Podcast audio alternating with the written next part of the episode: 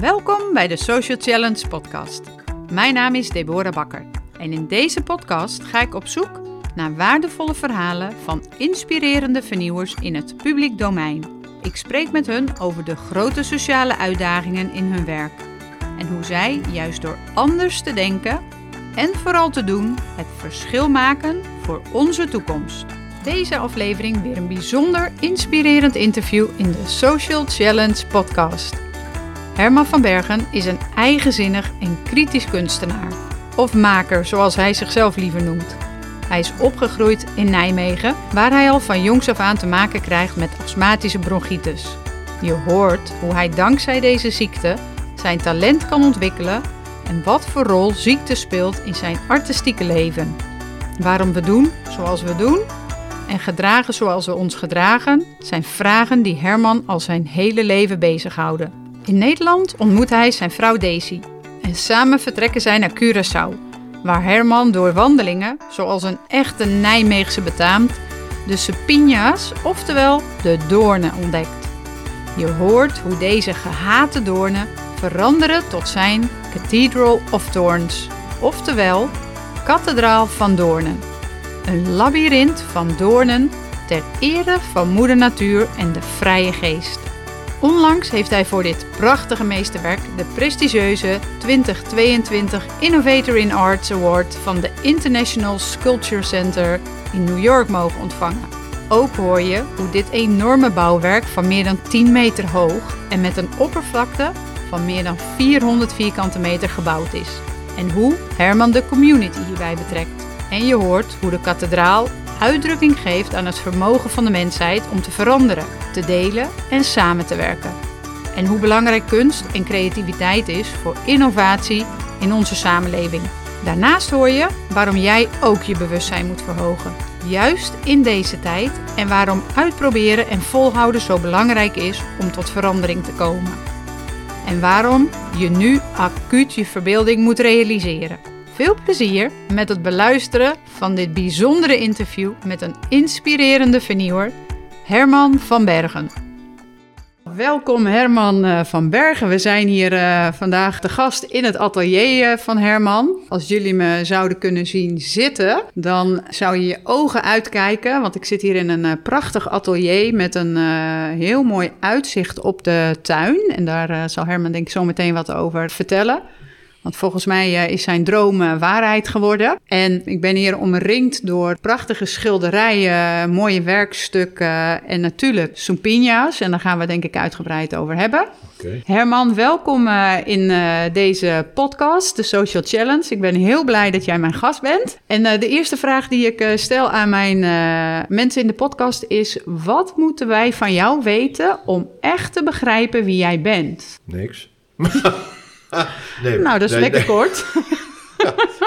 dat is de kortste podcast ever. Ever, ja. Nee, maar uh, ja, nou, ik bedoel, ik werk uh, natuurlijk uh, niet voor niks al voor mijn hele leven aan dingen waar ik een uitdruk wat ik vind van de mensheid en ons bestaan op deze planeet. Want ik zie mezelf al vanaf mijn jeugd als een space cowboy. Net zoals we ook al zeggen. Hè? Ja, we zijn allemaal astronauten. En dat vergeten we gewoon helemaal, dat we op een, eh, een planeet zitten.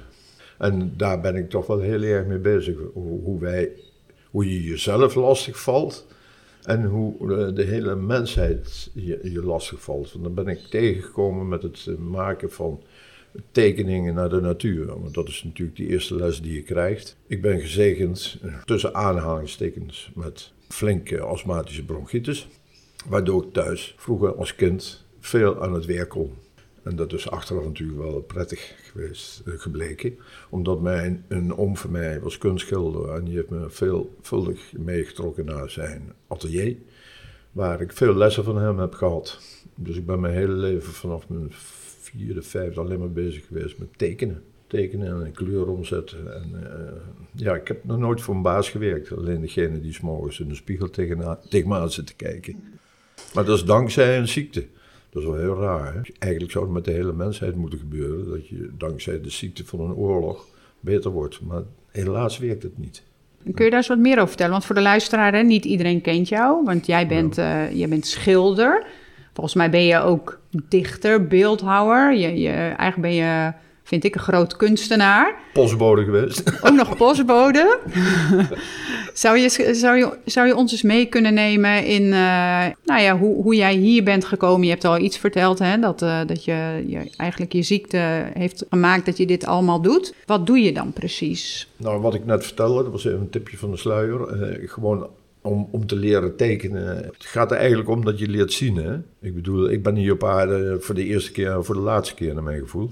Het ik, daar hou ik eigenlijk helemaal niet zo van. Maar mijn interesse gaat uit naar wat zie ik en hoe ver heb ik daar een verbinding mee. Zodra je daarmee bezig gaat om naar de natuur te tekenen en te schilderen, wat je oom van mij mij dan kom je er gewoon achter dat, je, dat er gewoon iets tussenin zit. Dat is dan gewoon je, de lading die je, die je met je meedraagt, je, je, je, emoties, je, je pijnen, je hele hebben en houden, je denken. Wat je geleerd hebt, wat je op school leert.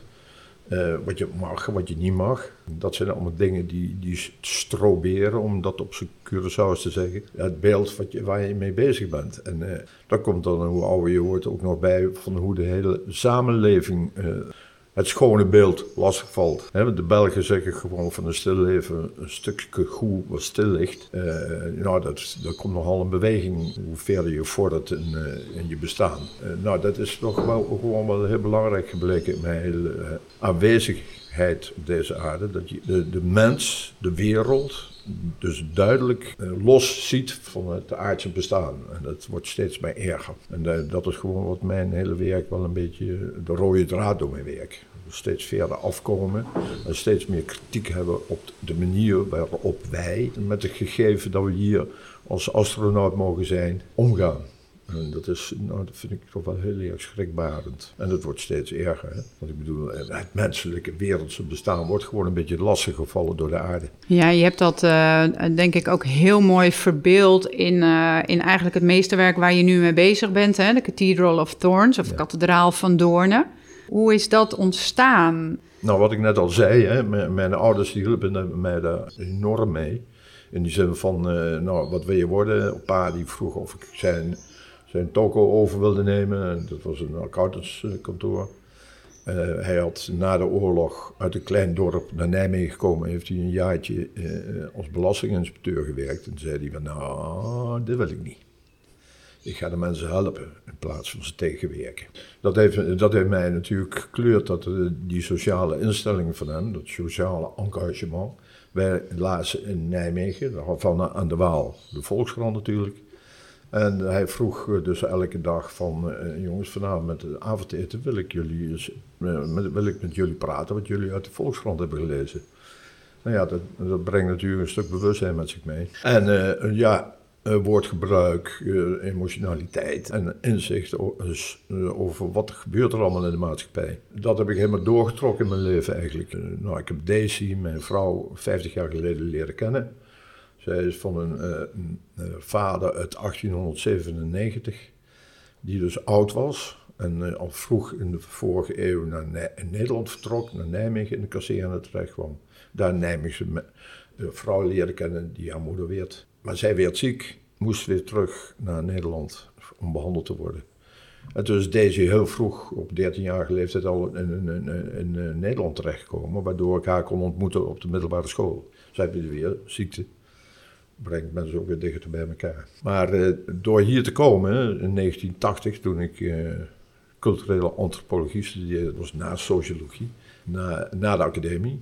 Want de academie, dat was alleen maar concluderen. Uh, culturele antropologie was, mocht je maar, moest je alleen maar citeren. En dan mocht je van 30 pagina's mocht je één alinea gebruiken om te concluderen.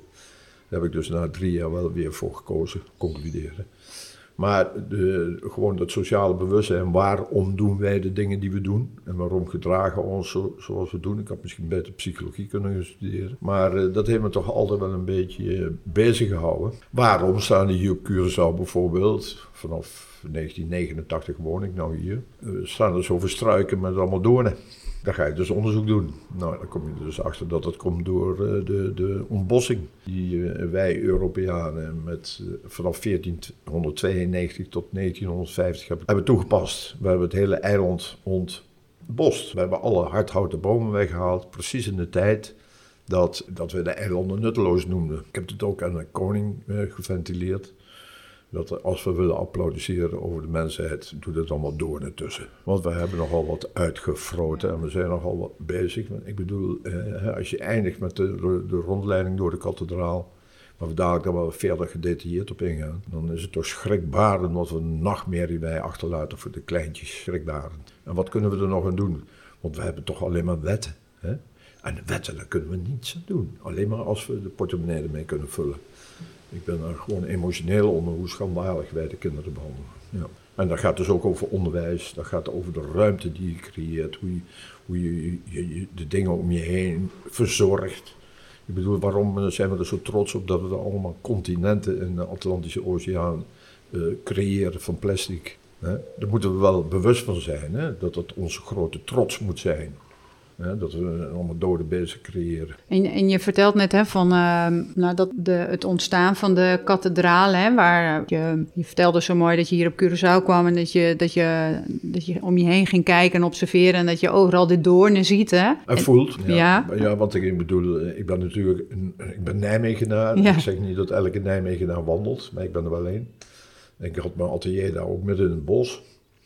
Ik heb de Vierdaagse negen en een half keer meegelopen. Die, die, die, die, halve keer die doet me nog pijn. maar anyway, eh, dat ga ik dan hier ook doen, dat wandelen. Maar dan kom je helemaal onder het bloed uit de knoek. Nou ja, dat, dus een, een soort martelwerktuig, begroeiing hier. En bovendien is dan de zon, eh, die prikt als een gek. De zee is hartstikke zout. En dan heb je ook nog bomen die allemaal eh, prikken. En toen, alles bij elkaar. Toen ben ik daar beelden over gaan maken. Want ik, ik, mocht me verheugen dat ik een uh, stokje overkreeg van mensen die, de, de, redactrice en hoofdredactrice van een kunstblad, die gaven dat aan mij. En dan heb ik dus, uh, toen wilde ik ergens een punt achter zetten. En dacht ik, nou, dat ga ik mooi met een, een, punt maken van doornen. Dus een bol maken van doornen.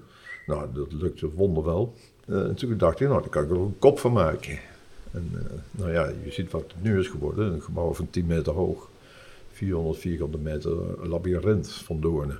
Dus ja, het gaat om uitproberen, durven en doen. Ja. ja, en dat zeg je dan zo even heel uh, kort zo aan het einde van een uh, zin. Hè? Het gaat om uitproberen en gewoon doen. Maar voor de luisteraars die zeg maar nog niet het idee hebben hoe jouw labyrint eruit ziet. Hè? Het is voor de mensen een, echt een, een enorm hoog uh, bouwwerk geworden. Hè? Van wat je al zei, meer dan 10 meter hoog. Ja. En dat bestaat allemaal uit doornen. 92 miljoen. 92 miljoen doornen.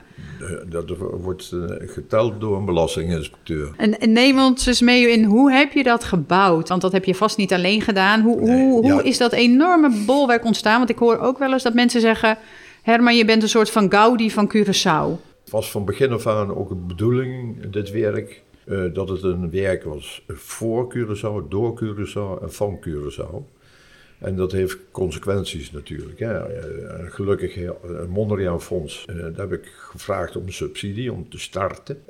en die vroegen of het een, werk van een community zou zijn. Nou, dat is dus ook gebeurd. Want wat hebben wij gedaan? We hebben ervoor gezorgd dat van Reda Social, dat is de sociale vertakking, de overheid hier op het eiland, die hebben twee jaar lang 50 jongeren meegeholpen.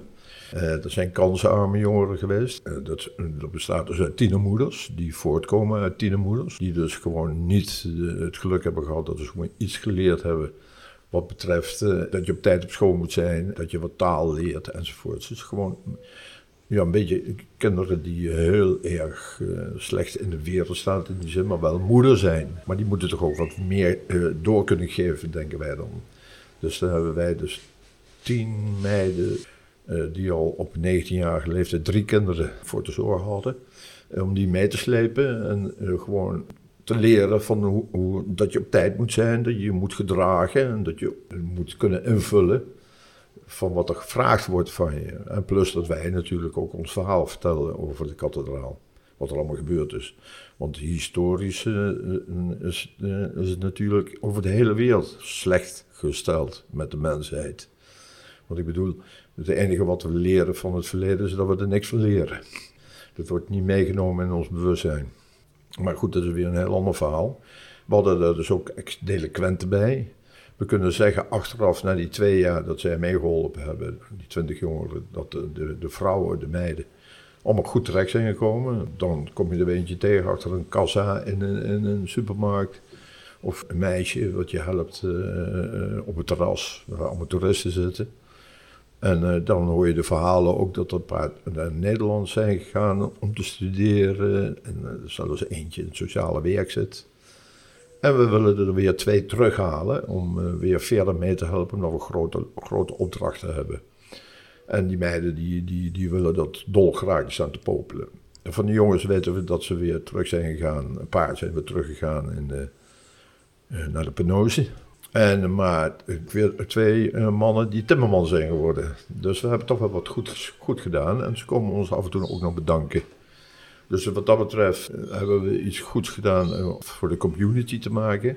Maar buiten dat moesten we natuurlijk ook een community werk maken dat het hele bedrijfsleven een bewustzijn kreeg over dat dit werk eraan stond te komen. Dus geloof erin en steun ons. Dat was raar. Dat ging in het begin heel moeizaam, want ik kon nog weliswaar met mijn maquette, die 22 jaar oud is, uh, naar, naar, met een CAO afspreken, dat laten zien en dan uh, klopjes op mijn schouder krijgen en dan duizend gulden ontvangen na een paar maanden zeuren. Waar wij gewoon werkelijk in mijn, ja, één werknemer drie weken voor konden betalen. Want je moet wel weten dat het werk nu uh, anderhalf miljoen gulden beslaat. De eerste injectie van Mondriaan Fonds bestond uit 150.000 euro. Ja. Dus dat is nog maar een klein gedeelte van wat het uiteindelijk is geworden. Maar de mensen geloofden er in het begin helemaal niet in. Hoe kun je nou van die, van die gehate doornen zoiets groots maken? En mijn idee was ook al, ik wil het helemaal s'avonds van goud maken. Dus dat je dat contrast krijgt tussen die ontzettende indringende prikkeligheid die ook pijn, kan, die pijn doet sowieso, maar ook uh, ontsteking kan veroorzaken door het vuil wat erop zit. Dat je dat kunt veranderen naar een mooi verhaal.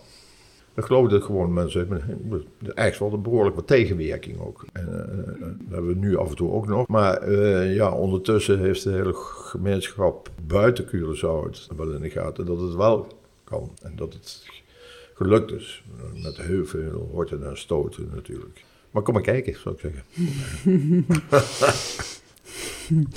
ik heb hem gezien, hè? Ja, avond. ja, ja, hij is prachtig. En inderdaad, wat je zegt, wat ik heel mooi vind, is dat, uh, dat contrast wat je zegt, hè, van die doornen.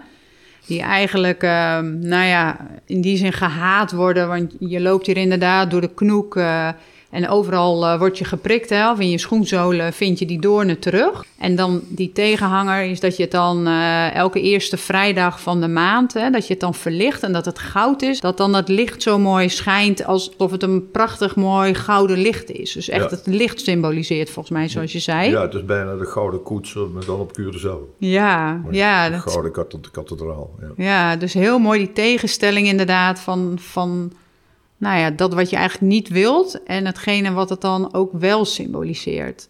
Ja, en, uh, plus dat uh, wij al vrij vroeg uh, dachten van het maken van die lampjes. Want het eerste grote werk wat ik maakte van die doornen waren twee halve kommen die elkaar aanraakten. die dingen die waren gewoon echt anderhalf bij anderhalve meter.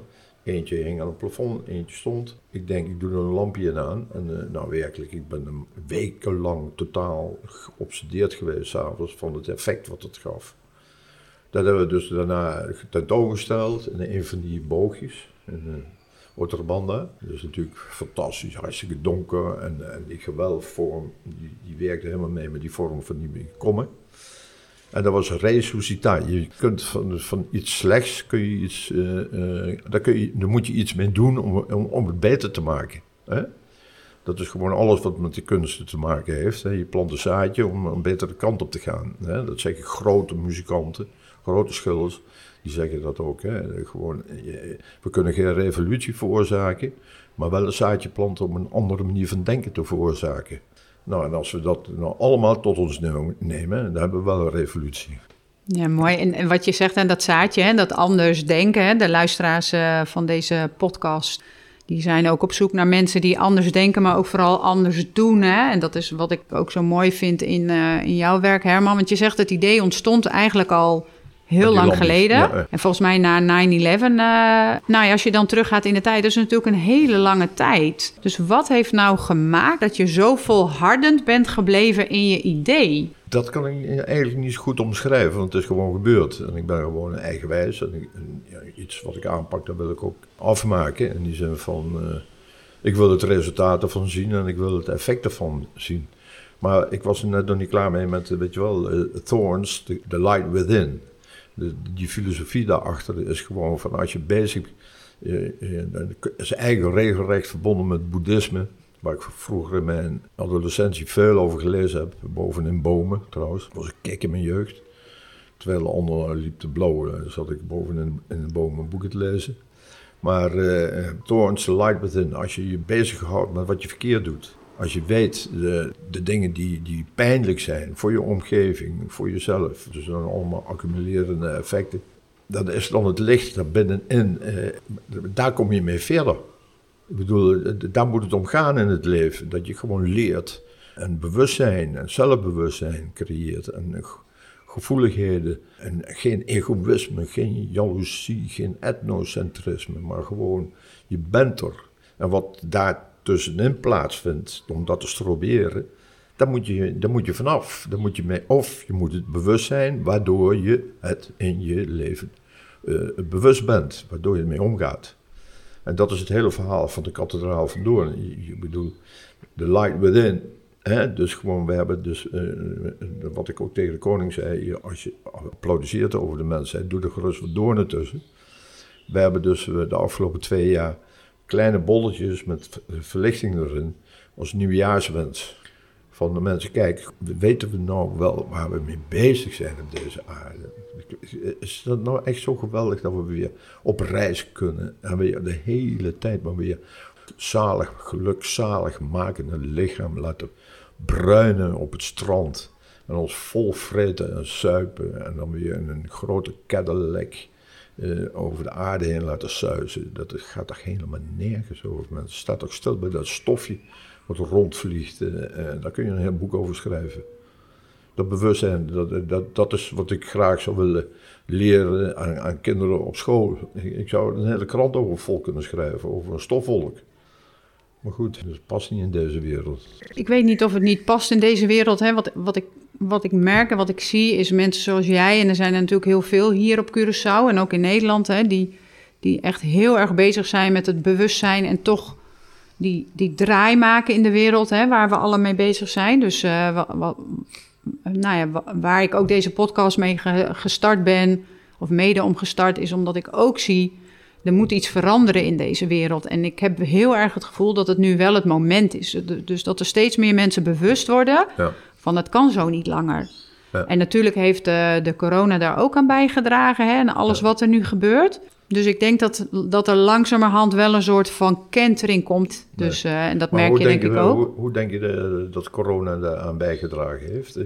Want het, de, corona is weer puur de wereld. Uh, het moet mm -hmm. niet de aarde hoor de, de wereld, vind ik, is de mensheid. Mm Ja. Die staat nog steeds voor mij behoorlijk los van de aarde. Ja, ja. Dat is zelfs een vijand van de aarde. Ja. Maar uh, uh, uh, de corona die heeft ervoor gezorgd dat we meer naar onszelf zijn teruggevallen. Op onszelf, ja. ja? Tenminste, dat gevoel heb ik wel. Want kijk, in coronatijd was ik zelf in, in Nederland. En wat, wat, ik, wat ik vooral merkte en zag, maar ook bij mezelf is dat ik wel echt meer bewustzijn kon creëren. En dat het, het was een soort van, de, het staat allemaal even stil. En er was meer moment om echt bij jezelf te reflecteren, wat, waar zijn we nou allemaal mee bezig? Ja, ja, ja. En natuurlijk was dat ervoor ook wel, alleen ehm, merkte ik dat, het dan meer, dat, dat je er dan meer zelf mee bezig bent. Maar dat ik tijdens coronatijd merkte dat er veel meer mensen dachten, hey, weet je, dit is wel even een soort van moment van bezinning. Ja. En uh, dat er meer mensen zijn die echt gingen nadenken. Ja, niet alleen qua werk. Hè, dat mensen dachten, ja, waar zijn we nou mee bezig? Dat we elke dag zo lang in de file gaan staan. Ja. Dat we zoveel brandstof uh, verkwisten. Dus dat je aan de ene kant van Nederland woont en de andere kant van Nederland werkt. Dus eigenlijk Ja. ook wel bijzonder, hè? Ja, ja, ja, nogal. Ja, maar ook qua voeding. Dat, dat, je, dat, dat er op allerlei vlakken meer bewustzijn eh, eh, ontstaan is. Dus dat, Ja. dat is voor mij wel een soort van een extra aanjager geweest. En natuurlijk, eh, wat jij zegt, vind ik mooi. Hè? Er zijn natuurlijk allerlei zaadjes geplant.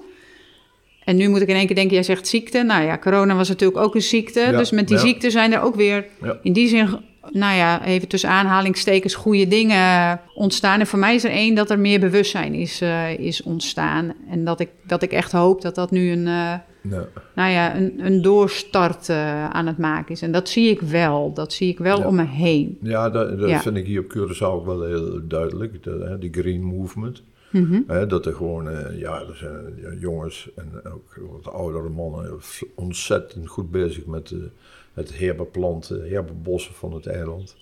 En eh, dus agroforestry, dat je dus gewoon op dusdanige manier bosbouw pleegt dat je er ook van kunt eten.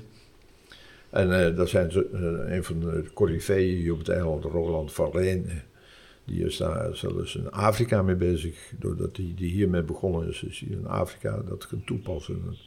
Dat is ontzettend succesvol. Ik bedoel, en de jeugd trekt hij mee. Ik bedoel, het eiland was voordat Shell kwam, in begin vorige eeuw, zelfvoorzienend. Mensen aten gewoon van hun eigen kostgrondjes. En we zijn die gebleven. Dat is sinds, sinds dat mensen betaald werken voor hun werk wat ze buiten hun huis deden. En wat hun vanuit hun plaats waar hun groente groeide, gingen ze naar hun werk toe en kregen ze betaald. Maar hadden geen tijd meer om een kostgrondje eh, te verzorgen. Je kon toen in één keer tomaten eh, bij een toko in de buurt kopen. En daar is gewoon dat, eh, de- die hele wereld begonnen van... eh, jongens, we gaan naar een winkel en daar kunnen we ons eten kopen. Maar dat heeft er wel voor gezorgd, wat je zei... eh, hè, alle vervoer en alles moet geïmporteerd worden. Terwijl je zelf... Ja, het is, het is niet zo eh, vruchtbaar als bijvoorbeeld Zuid-Amerika, zelf het continent... waar je een potlood in de grond stopt en je hebt een boom. Hè? Dat zou ik bij wijze van spreken niet zo goed hoeven te... Dat zou ook helemaal niet zo nodig zijn, want dan stop ik gewoon een potlood in de grond. ik ben een boer. Hier moet ik nog, wel- nogal wat voor doen. Maar dat komt wel weer terug. En dat doet me een beetje denken aan mijn eigen jeugd, mijn hippie tijd in Nederland. Ben ik gewoon bij een macrobiologische eh, boer gaan werken. En eh, daar heb ik ontzettend veel van geleerd. Maar wat je ook zei, dat je aan de Waalkade zat. En dan zag je een boot uit, eh, uit Duitsland komen met kolen. En dan ging een boot uit Rotterdam naar Duitsland toe met kolen. Wat een waanzin, dames en heren. Maar goed, we zijn zo klein. Dat, dat, dat zegt eigenlijk hoe klein we zijn. Dat het hele fantastische beleidsdenken, dat stelt geen moer voor. Daar maken we zoveel, gigantisch veel fouten mee. Kijk naar wat er gebeurt met de toeslagenaffaire. Kijk naar wat, er gebeurt in Groningen. Met dat is een soort de schande voorbij. Waar wij denken van onszelf. Dat, wordt- dat we het eh, kunnen verhapstukken met onze kleine geest. Absoluut niet. niet. Het moet over zoveel schijven gaan. Maar ook met, ja, echt bewust zijn over waar ben je. En daar komt de scholing tekort. Maar we moeten allemaal dat leren, waardoor je, je, je helemaal vergeet waar je bent. En zeg je daarmee, eh, Herman, eigenlijk dat scholing de start is om deze verandering eh, teweeg te brengen op deze Absoluut. transitie? Ik vind gewoon dat je moet leren wat een, eh, hoe een aardappel bij jou op je bord terechtkomt. Helemaal vanaf het begin. En zo heb je dus een tig geweldige dingen die, die jou groot maken. En waarvan je moet weten hoe die bij jou op je bord terechtkomen. En noem nog eens een aantal dingen, want als ik jou vraag van, nou ja, we staan voor nogal wat uitdagingen hè, in, eh, in deze tijd, zowel op Curaçao als in Nederland. Wat zou jij dan ook onze luisteraars mee willen geven? Om ook die verandering, zeg maar, waar zij voor staan, om dat teweeg te kunnen brengen. Dus wat heeft jou geholpen in eh, de kleine veranderingen en de grote veranderingen die je doet? Wat heeft jou geholpen? En wat zou je dan aan onze luisteraars kunnen meegeven? Nou eh, ja, dat is dus contempleren, innerlijke reflectie. In mijn geval is dat het bezig zijn met je, met je handen, dus visueel omzetten op het doek of op papier. Het vertalen van je emoties met van allerlei dingen die je onderweg tegenkomt. Ik bedoel, vroeger eh, liep ik van mijn, atelier naar mijn, naar mijn ouders toe, die woonden aan de andere kant van het bos. Toen kwam ik allerlei beeldjes tegen. Allemaal verzameld, allemaal beelden. Ja, je ziet dat waar je mee bezig bent natuurlijk. Maar wees bezig met het creëren of het neerzetten van je gedachten. Voed je gevoelens en je, je levensbeschouwing met dingen die er geschreven zijn. Er zijn zoveel fantastische schrijvers. Er zijn ook fantastisch goede films. Maar vergeet dat materialisme, dat je gewoon eh, de hele dag je auto maar staat te poetsen. Want ik bedoel, het, ja, nee, sorry. Ik sta zelfs een schilderij van mij niet de hele dag te poetsen. Maar eh, de materialisme, daar laten we daar nou eens een keer mee ophouden, want dat maakt de aarde kapot. Er worden zoveel dingen gemaakt die helemaal niet nodig zijn. Ik stel me voor dat, ik, dat je gewoon, eh, als je gewoon de was ophangt, je hebt nieuwe wasknijpers eh, gekocht en die zijn binnen een half, één keer knijpen, brengen ze op de midden. Maar je ziet dan wel de producent van die, eh, van die dingen in een groot jacht over de Caribische water heen razen. Kijk, daar zitten dingen verkeerd. En, maar hoe kun je nou gewoon in, in, Chicago rondrijden? Een geweldige stad die in 1873 helemaal platgebrand is. En vanaf toen helemaal opgebouwd is tot een van de mooiste grote steden van, vind ik, van Noord-Amerika. Maar dat je gewoon sommige wijken mag je niet naar binnen gaan omdat die levensgevaarlijk zijn, omdat er zoveel moorden gebeuren. Dan markeert het toch ergens aan. Hè? De, de, je hebt racisme, je hebt het verschil tussen arm en rijk. Daar moeten we toch helemaal van af. En dat je jezelf uh, hoger acht als je buurman of diegene die je op straat tegenkomt. Omdat je een dikkere portemonnee hebt, zoals uh, Armando vroeger al zong, weet je wel. als de mijne. ik bedoel, uh, daar ben ik niet in blijven hangen, want dat is gewoon wel de bittere realiteit van onze samenleving. All over the world. En jij uh, probeert daar, uh, dat is dan even mijn vertaling, hè, verandering in te brengen in, in door de kunst die je neerzet. Hè? Ja. En volgens mij uh, noem je het zelf geen kunst, maar je vindt jezelf... Wat. Je maakt wat.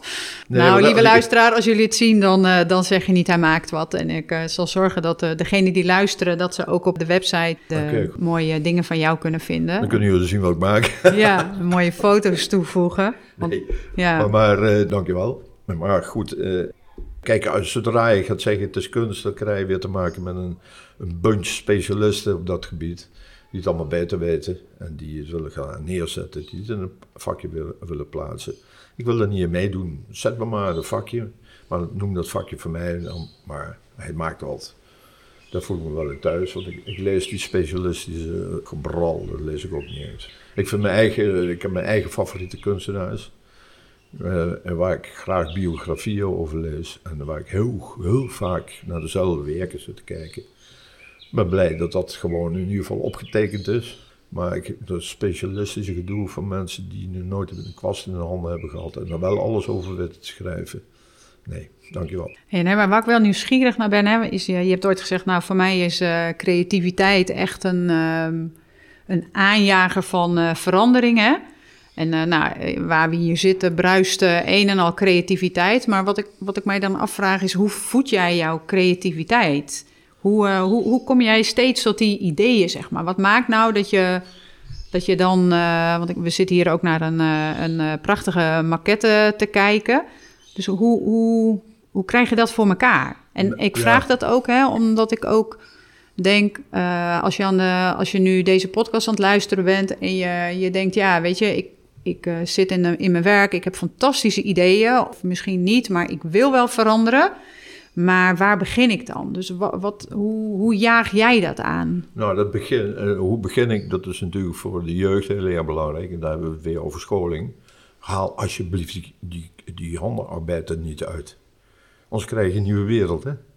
Ik bedoel, de creatieven die maken gewoon, uh, die, die innoveren, die, die, die vernieuwen, die, die uh, vinden dingen uit. Hè? Er zijn mensen die op allerlei manieren industriële vormgeving, kunstacademie, architectuur, technische scholen hebben gedaan. Dat is allemaal handenarbeid. Is omzetten van wat je denkt en die je met je tools, je handen verwerkt. En dat is bij mij zo van, ja, struikelen en opstaan. Hè? En waar hou je je aan vast? Ik bedoel, er zijn collega's van mij, jongere kunstenaars, die mij vroegen van, ja, maar mag ik, mag ik een paar weken met u meereizen in uw hoofd? Ik zeg, dat mag wel, maar dan moet je wel tegen botsingen kunnen. Want die botsingen, die maken die wrijving, waardoor je iets gaat uitvoeren. En dat je de tools vindt. Want ik bedoel, je kunt ideeën hebben en dan ben je een schrijver als je die ideeën zonder handenarbeid doet. Of een poëet. Ja, poëzie is eigenlijk nog mooier.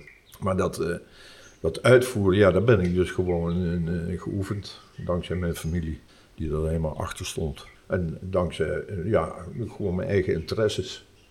Want ik bedoel, ik was een zweefvliegen. Mijn vader die zei, eh, zoek maar uit, paardrijden, piano spelen. Uh, zoek maar uit. Ik zei, pa, ik wil gaan zweefvliegen. Want ik maakte vroeger natuurlijk allemaal vliegtuigmodelletjes. En, uh, en, toen zei hij, nou dan ga je dat doen.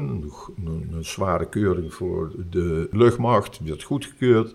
Heb ik heel goedkoop jaren lekker, lekker rondgevlogen boven Nijmegen. En de omgeving met flink wat thermiek. Maar toen dacht ik op een gegeven moment, moet ik nou echt zo hoog om high te zijn? Toen kwam ik erachter dat je gewoon op de grond ook een hoogte kunt bereiken die misschien wel veel reikt als een zweefvliegtuig. Ja, ja, dus gewoon maar. Dat is natuurlijk ook wat je, wat je tot je krijgt. Je schedelpan, uh, ja, om een beetje te ontdekken. We gebruiken maar een paar procent van onze capaciteit. Hè? En ik, uh, ja, ja, ik weet het niet. Ik, ik, ik, heb het gewoon gelukkig kunnen ontwikkelen. Goede leraren gehad op de middelbare school. Uh, laatst een, een, een, ik dacht, ik moet die geschiedenisleraar kijken of die nog leeft.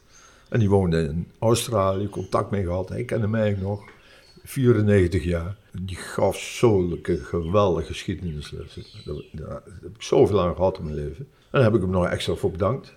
En die is gewoon vanuit Nederland eh, naar, naar eerst Nieuw-Zeeland terechtgekomen. En heeft alleen maar kunstgeschiedenisles gegeven. Geweldig. Maar goed, die heb ik nou extra kunnen bedanken. Daar ben ik wel blij van. En uh, Herman, een andere vraag aan jou. Hè? Wat, uh, wat je vertelde net uh, toen ik binnenkwam dat je je droom hebt gerealiseerd. Ja. Vertel eens, wat, wat was jouw droom en hoe heb je dat gerealiseerd? Nou, neem deze plaats. Hè. Er stond geen boom. we keken naar een heuvel hierachter. Die heuvel bij Boken Sint-Michiel. Dit was een pinda-plantage. Ja. Die heeft geen, geen gebladerte waar je onder kunt gaan zitten. Het groeit de grond in. maar, uh, dus ik heb hier gewoon dat uh, wat, het wat bij, uh, van het eiland afgeroofd is. dus allemaal waaierkaarsen neergezet. Goede hardhouten bomen. Die, en ik heb hier een soort jungle, een tweede afdak gerealiseerd. Dat is het eerste al. Maar uh, dat geloofde zelfs Daisy, mijn vrouw helemaal niet. Die ik zeg tegen haar, we gaan daar wonen, want dan kunnen we een parkje van maken. Dan zei ze, nou, dat duurt veel te lang. Nou, nou is het al. Hetzelfde met, uh, met de kathedraal.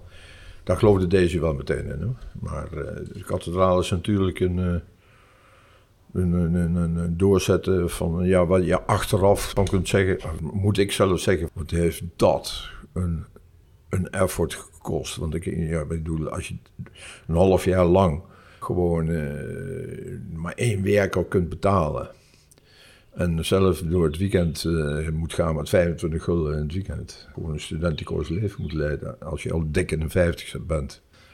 Nee, dik in de 60. Dat, uh, nou ja, dat sta je op zo'n moment niet meer stil, want je wilt het afmaken. En ja, dat hebben we dus wel gerealiseerd, maar we zijn wel door, nou, dus niet diepdalig gegaan, want we hadden gewoon een doel. Maar in verhouding, eh, als je daar terugkijkt, dan, eh, dan zijn dat wel diepe dalen geweest die toen helemaal niet zo ogenschijnlijk zo waren. Want uh, dat is natuurlijk het verschil. Als je dingen van tevoren weet, dan doe je vaak dingen niet. En, dan zeggen ook veel mensen tegen mij van nou gelukkig wist je niet van tevoren wat het projectmanager was. Anders had de ding er niet gestaan. En dat is natuurlijk ook zo. Want ik, ik, ik, bleef maar voor me zien wat, wat het zou worden. En ik wilde maar uh, zelfs één blok plaatsen. Een blok van uh, een meter bij 70 centimeter. Tegen een stalen geraamte aan. Dat maakte voor mij ook, kijk eens hoe mooi het wordt. En de anderen die stonden mij aan te kijken, waar heeft die het nou over? dat, is dat, is, dat, was natuurlijk de kracht van uh, het realiseren en het goud van de verbeelding, om het zo maar te zeggen. En dat is gewoon, ja, dat is dan een tekortkoming waar je natuurlijk meteen een veel in hebt. Want ik bedoel, dat kun je niet met alles doen, want dan maak je fouten een tekortkoming die je tot goud maakt. Want ik bedoel, uh, ja, duurt veel te lang en je verdient veel te weinig, je bent knettergek en zo. Nee, uiteindelijk toch volhouden om die verbeelding uh, uit, uit uh, te te realiseren. Ja. En wat is nog je droom met de Cathedral? Want hij, hij staat voor een groot deel, hè? Nou, ik wil hem dus afmaken. Wat is sinds COVID is er natuurlijk of na de inauguratie van 02-02-2020, daar hebben wij doelbewust een inauguratie genoemd en niet een opening. Want dan suggereer je dat het klaar is. En wij wisten toen al, het is niet klaar. Maar we hadden de eerste maand, totdat de lode deur van de pandemie dichtviel, hadden we 12.000 bezoekers in één maand. Waardoor we gewoon zelf helemaal eh, de lasten konden dragen. Dus eh, de last van het betalen van eh, de werkers en het materiaal wat we nodig hadden. Zoals de lijm die uit Amerika moet komen. Want de grote uh, mecenas van het hele werk was een, een man die uit Miami kwam. Wel hier geboren, dus wel een, verbinding had met Curaçao. Die mij belde vier, vijf, zes jaar geleden. Van Herman, ik studeer kunstgeschiedenis in Miami. Ik volg jou helemaal. Ik vind in dat werk van jou de renaissance, een nieuwe manier van denken over de mensheid. Die wil ik gewoon, daar wil ik aan meehelpen. Dus bij je de morgen, dan vlieg ik even in, dan moet je me rondleiden. Dus zo gezegd, zo gedaan. Hij komt en hij vraagt aan mij van uh, die werkers die ik allemaal zie lopen, dat waren een stuk of zeven in getal. Wie betaalt dat? Toen zei ik, nou, ik ben cum laude afgestudeerd in het bedelaarschap. En uh, daardoor uh, kan ik deze mensen betalen, want dat ging in die tijd wel goed. En toen zei hij, nou, wat vind je ervan als ik dat ga doen? Die man, uh, achteraf wist ik dat hij gewoon enkele Rolls Royce had en gewoon een grote villa. En hij had zijn hele trust verkocht aan Gregory Elias op het eiland. En deze man die zei, dat ga ik dus doen voor jou. En toen heeft, stuur alles maar op naar mij. Dus deze die is degene die alles constant op een rijtje zetten qua uitgaven en inkomsten. Konden we doorsturen en toen heeft hij gewoon uh, 2,5 jaar elke maand 10.000 schulden uh, overgemaakt. Waardoor wij door konden gaan. Dus hij heeft het zover gekregen dat we konden inaugureren. Dus we konden gewoon laten zien dat we de verlichting hadden aangelegd, dat we de kunstenaars in aanwezig waren, dat we muziek erin hadden, gesponsord door Chance enzovoort. Dat konden we allemaal laten zien. Uh, maar god, gaat die man sterft op 60-jarige leeftijd. Geweldig sterk vent, maar toch niet opgewassen tegen de dood, zoals niemand van ons. En dat is ook wel iets waar je bij moet stilstaan. En dat is ook wel een motor om te doen wat je denkt dat je moet doen. Want ik bedoel, eh, verzamel je dat allemaal maar op een uh, denkbeeldige zolder, dan wel de kelder, waar je allemaal kleurige schilderijen hebt staan die je er ooit wel eens een keer uit zult trekken. Maar waar je van denkt, dat moet ik nog een keer gaan doen, dat moet je niet doen, je moet het doen. Je moet het niet verstoppen, niet verzamelen, maar acuut uitvoeren. Ja, mooi dat je dat zegt, hè? want wat ik daarin ook hoor, is uh, op het moment dat je die kans eigenlijk ziet, dan grijp jij hem. En eigenlijk zeg je die kansen of de dingen die je graag wilt of voor ogen hebt, wacht niet totdat het denkt dat het de tijd is om het te doen, maar eigenlijk is de tijd altijd nu. Dus zodra het komt, ga het doen. Ik, ik, had natuurlijk het geluk dat ik in mijn jeugd al nieuwsgierig was en er geen enkel uh, bezwaar in vond om maar 100 gulden in de week te verdienen. Nee, maar dat kan natuurlijk iedereen, iedereen kan dat nu ook doen. Ja, ja, maar ik bedoel, hoeveel mensen kunnen niet van uh, 10.000 euro naar, naar, naar 100 euro in de maand? Ik denk dat niemand dat doet. Ook al heb je een geweldig idee. Maar hè, dat is weer geluk hoe ik mijn, hele jeugd heb doorgebracht. Maar toen was de tijd natuurlijk ook zo. Hè, vlak na de Tweede Wereldoorlog uh, waren er gewoon allemaal andere dingen in, uh, in spiel, om het zo maar te zeggen. Ja, en ik, en, en ik moet ook even, ik refereer ook even wat je zo straks zei. Toen zei je van, ja, weet je, ik heb ook een hele tijd toch soort van nog eh, studentico's uh, geleefd met gewoon weinig budget. En dat is natuurlijk wel een hele bewuste keus geweest. Omdat jij heel graag iets wilt realiseren wat, Nou ja, wat je zo sterk voor ogen had. Dus, het, dus wat je daarin eigenlijk zegt, dat zijn ook keuzes die je maakt. Ja. En dat betekent soms ook dat je er iets voor moet inleveren. Alleen al kiezen voor de kunstacademie en antropologie, daar kies je al voor geen vak, of wel een vak, maar geen uh, ruim budget om van te leven. Dat zijn al keuzes. En ik vroeg je zo straks naar je dromen. Hè? Je vertelt van, nou, ik heb, uh, ik heb de droom waargemaakt dat ik nou, mijn eigen atelier wil hebben met uh, uitzicht op een mooie tuin. Ja. Waar we nu dan heerlijk het uitzicht van genieten en de kathedraal van Doornen. En je had, je had nog een andere droom, wat ik ben tegengekomen, dat is het snackboek. Ja. En dat vind ik zo mooi, want kun je eens vertellen? Want ja, niet iedereen weet natuurlijk wat snack is, hè? want we hebben ook luisteraars in uh, Nederland. Dus kun, kun je ons eens meenemen? Het was wel leuk dat ik met een expositie in Nederland, was snackboek net uit. Want toen kwam een Antilliaanse naar me toe en die zei van, eh, die dacht dat snack met de ACK werd geschreven. Eh, en die zei tegen mij, ja helemaal wat staan er een heerlijke hapjes in. En het boek gaat totaal niet over hapjes. Daar moest ik wel heel erg om lachen. De snack bij mij is geschreven met S-N-E-K. Ik ben in 1980 kwam ik hier voor het eerst en een neef van deze die uh, leidde mij rond over het eiland. Die was alle geitenpaden. Geweldige kerel. Hij is ook nog, nog steeds vriend van mij. Hij heeft nou een boot gekocht, dus we kunnen ook de, alle golven leren kennen op zee. Maar uh, die leidde mij rond. Nou, daar heb ik zoveel van geleerd en zoveel door gezien. Maar het mooiste was dat als je in de hitte gewoon in zo'n oude Amerikaanse bolide, die van alle kanten rookte, dat mocht toen nog, eventjes wat een refreshment uh, wilde halen, je bij een snack. En dat was met tralies, waar een heleboel mensen overvallen. Dat stoorde mij voor geen meter, want daarachter stond iemand met een brede glimlach, die allervriendelijkst was in de mu muzikale klanken. De klanken van de, de hoop, uh, dat is de salsa muziek, dat is de, de klank van de poverty culture, die is rijk. Hè? Ik bedoel, de, de, mensen met heel veel geld, die maken geen goede muziek. Maar anyway, die, uh, daar kon je dan een biertje gaan drinken. Nou, en uh, toen dacht ik, nou, die, dit is, dat is geen, geen franchise zoals uh, de hamburgertenten van McDonald's over de wereld staan. Zo heb je dus hier op het eiland heb je heel veel snacks. Maar die zijn geen van allen een aftreksel van, de, van die andere. Dus ze lijken geen van allen op elkaar. Dus degene die een snack heeft, die heeft dat gebouwd met zijn, zijn budget, met zijn eh, materiaal wat hij overal uit de knoeg heeft gehaald. En die, die bouwt daar een hutje van. En die, die verkoopt tien biertjes op een dag. Dus die koopt tien biertjes in. Ja, dat is een geweldig verhaal. Dat is, gewoon, uh, dat is gewoon dicht bij de bron, primair, weet je wel. Je moet overleven en dat doe je op deze manier. En toen dacht ik in 1980 al, daar ga ik een keer een boek over maken. Nou, dat is dus in 2008 verschenen. Daar hebben we heel lang over gedaan. Daar heb ik dus niet lang over gedaan, maar ik heb wel met uh, een paar vrienden, die ik, mannen die ik hier heb leren kennen, ook eentje van de kunstacademie. En een, een goede, een fantastische reporter, Yugoslav, Otti Thomas van de Amigo, die in Den Haag woont tegenwoordig. We hebben een fantastisch boek gemaakt. En er, zit, er hangen zoveel mooie verhalen aan vast. Het is geweldig. Er staat op de cover staat een jonge dame die werkt bij de Liverpool Snack. En die heeft uh, op de voorhoofd een uh, vraagteken staan. En dan denkt iedereen, ja, dat heb je erop gefotoshopt. Nee, dat was echt getatoeëerd.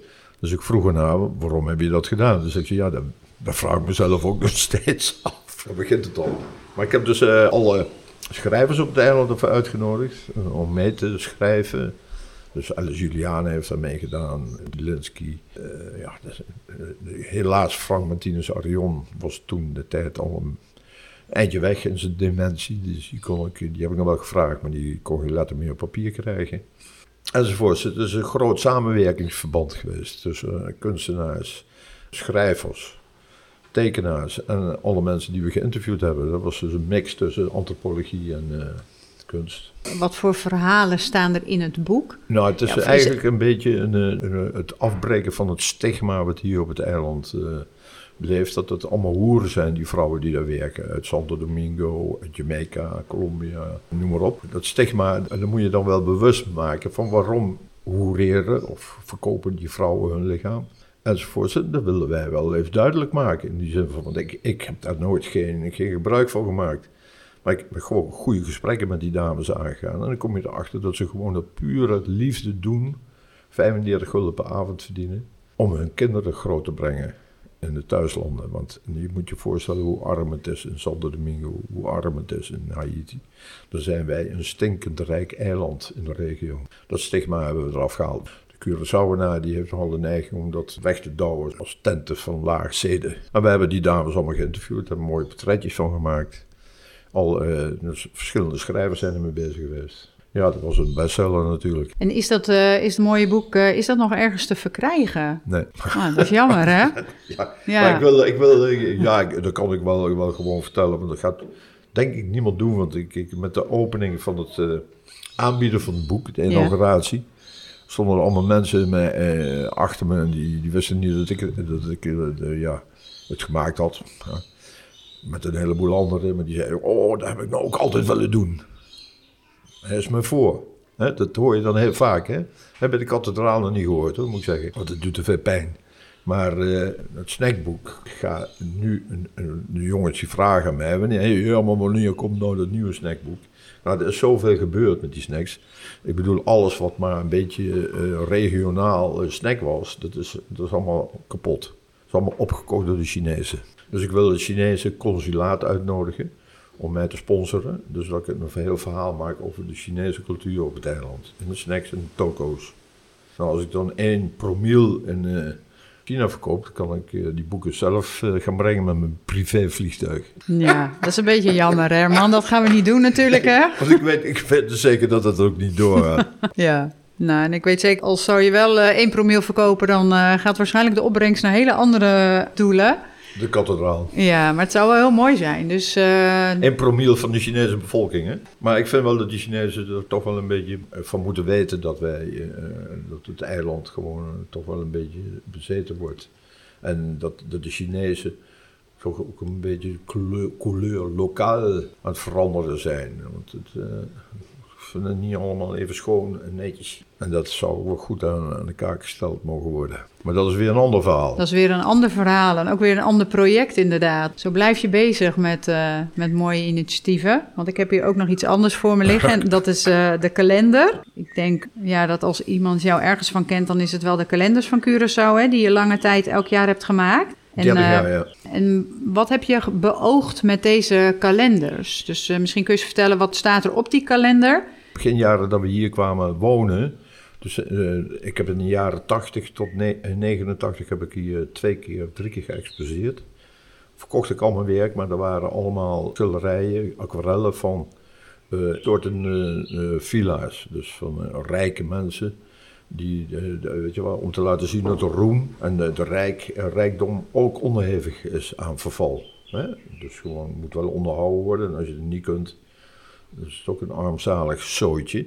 Maar de, gewoon die hele mooie villa's die uh, geweldig mooie salpeterwerking hadden als stukwerk eraf viel. Enzovoort. Nou, dat, dat, heb ik dus 30 jaar lang bijna elk jaar een mooie schilderij over kunnen maken.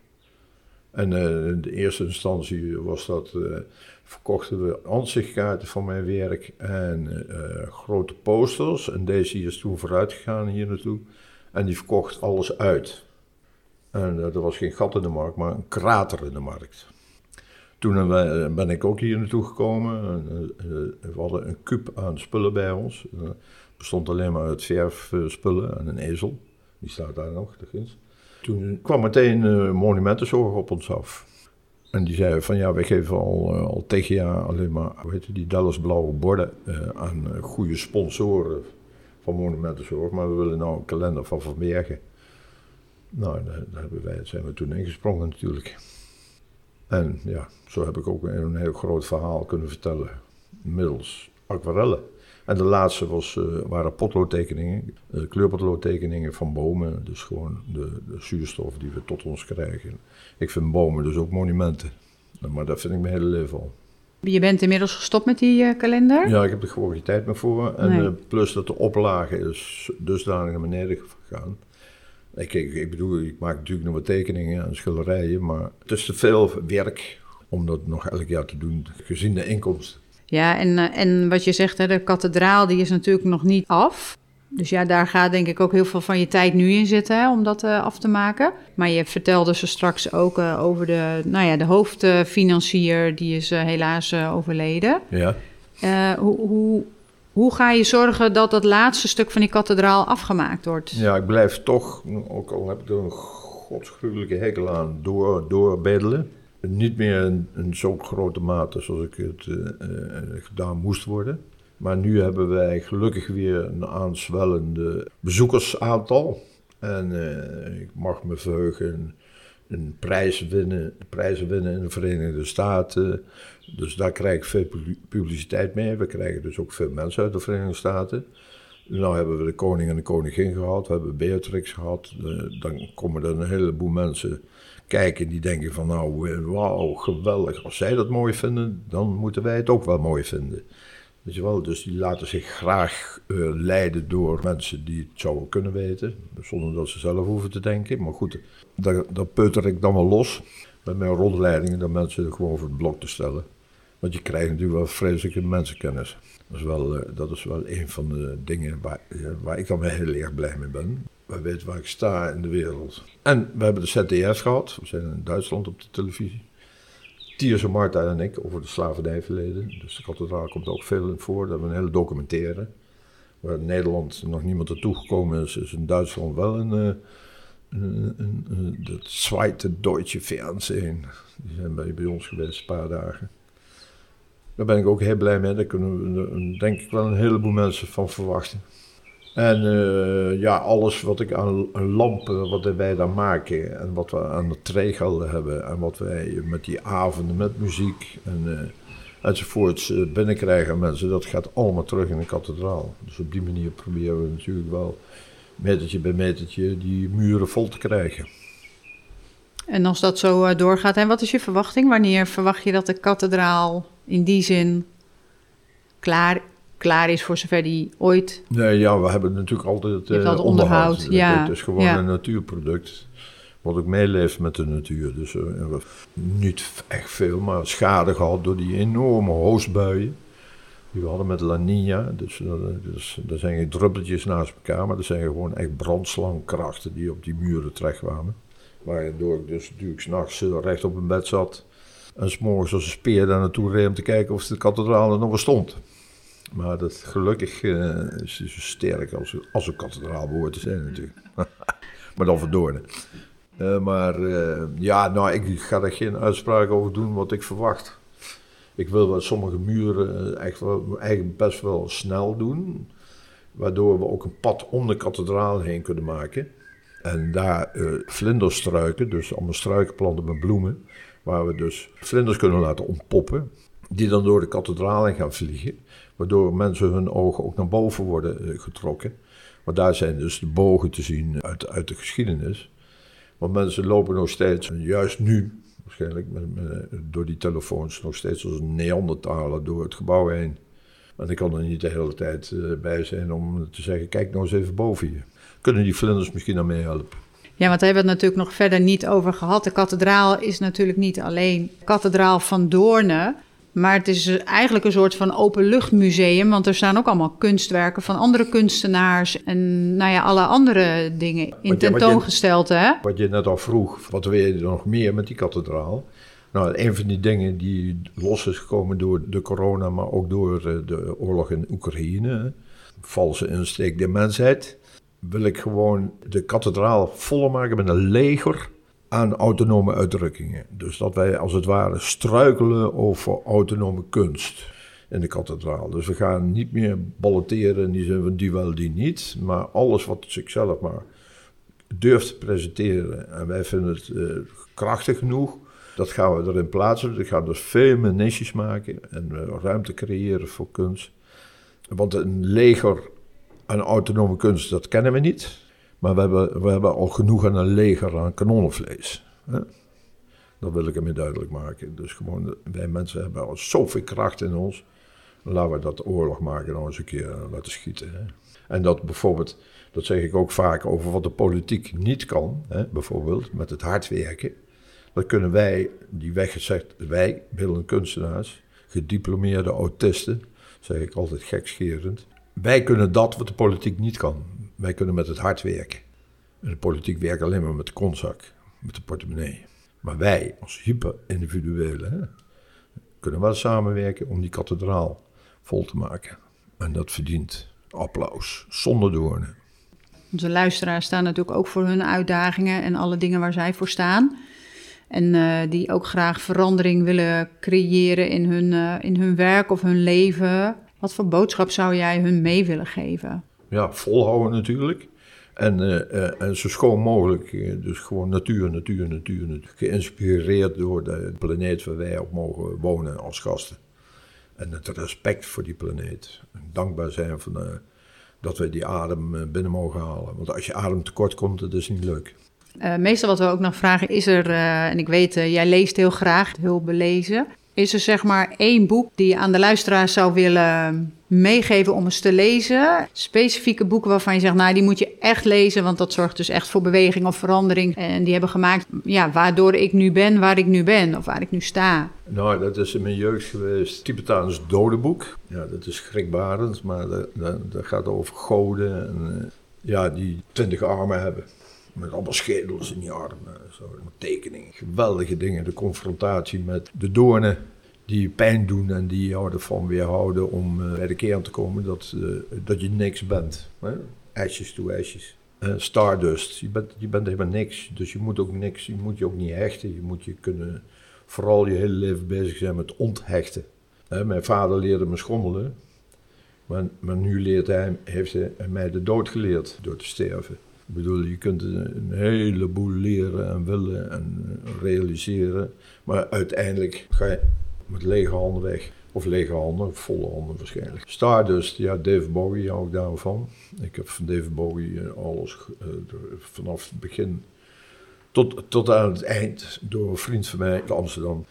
En die heeft mij helemaal wegwijzing gemaakt van alles van David Bowie. Dat gaat ook helemaal daarover.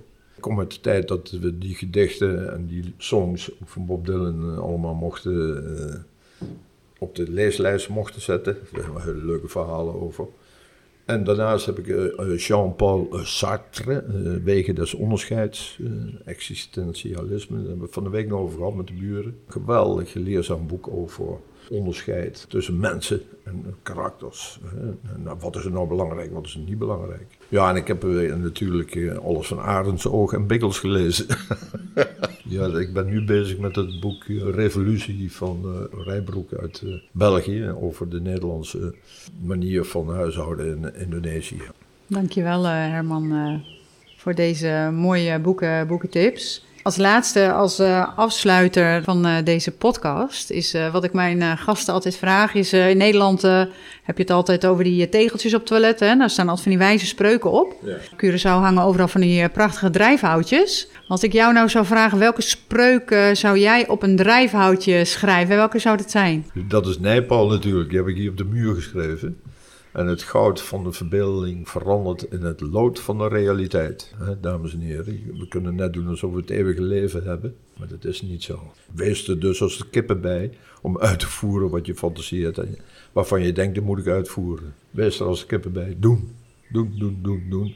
Niet gaan uh, zwijmelen en oh, dat kan ik niet en dit en dat. Kijk, en dat is het mankement van onze samenleving van de rijkdom, het welzijn. Het heeft wel vaart, maar geen welzijn. Het heeft heel veel snelheid om aan de dingen die ertoe doen voorbij te gaan. Nou, mooi. Dankjewel uh, Herman. Ja. Dankjewel uh, dat je mijn gast wilde zijn. Ik zeg op zijn uh, Curaçao's Ayo. Wat ontzettend leuk dat je nog steeds luistert, lieve luisteraar. En ik ben heel benieuwd welk inzicht jij hebt gekregen uit dit interview met Herman. Wat ik echt inspirerend vind aan zijn verhaal is dat hij laat zien hoe een idee of een verbeelding waar hij echt in gelooft, realiteit wordt door vol te houden. En dat creativiteit de aanjager is voor innovatie in onze samenleving in het publiek domein. Dus lieve mensen, gebruik je verbeelding, voed je creativiteit en realiseer nu. Wacht niet en ga niet verzamelen zoals Herman dit verwoordt, maar ga het nu maken. Voor nu een hele mooie dag graag tot de volgende aflevering. Superleuk dat je weer luisterde naar een aflevering van de Social Challenge podcast.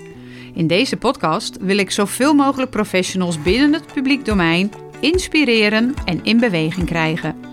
Weet je dat je heel simpel een review kunt achterlaten met de app waarmee je luistert, bijvoorbeeld Spotify of iTunes? Ga naar reviews en laat bijvoorbeeld 5 sterren achter. Dankjewel, want hoe meer reviews, hoe meer mensen deze podcast kunnen vinden en zo zorgen we samen voor meer beweging binnen de publieke sector. Wil je voortaan alle nieuwe podcastafleveringen overzichtelijk onder elkaar? Abonneer je dan op deze podcast. Klik in je podcast-app op de knop volgen en je ontvangt automatisch een berichtje als er een nieuwe podcastaflevering verschijnt. Vind je deze podcast interessant? En ken je collega's voor wie deze podcast ook interessant is? Dan zou ik het enorm waarderen als je deze podcast even deelt of de aflevering doorstuurt. Als je via Spotify luistert, kan dat door in de app naar de drie puntjes te gaan en dan te klikken op delen. Ben je door deze podcast enthousiast geworden? En wil jij als professional binnen het publiek domein meer inspiratie over vernieuwing binnen dit domein? Of wil je tips of ideeën aandragen? Je vindt me op LinkedIn, Instagram en Facebook. Zoek op een van deze socials naar The New Public. Nogmaals, dankjewel voor het luisteren en graag tot de volgende keer.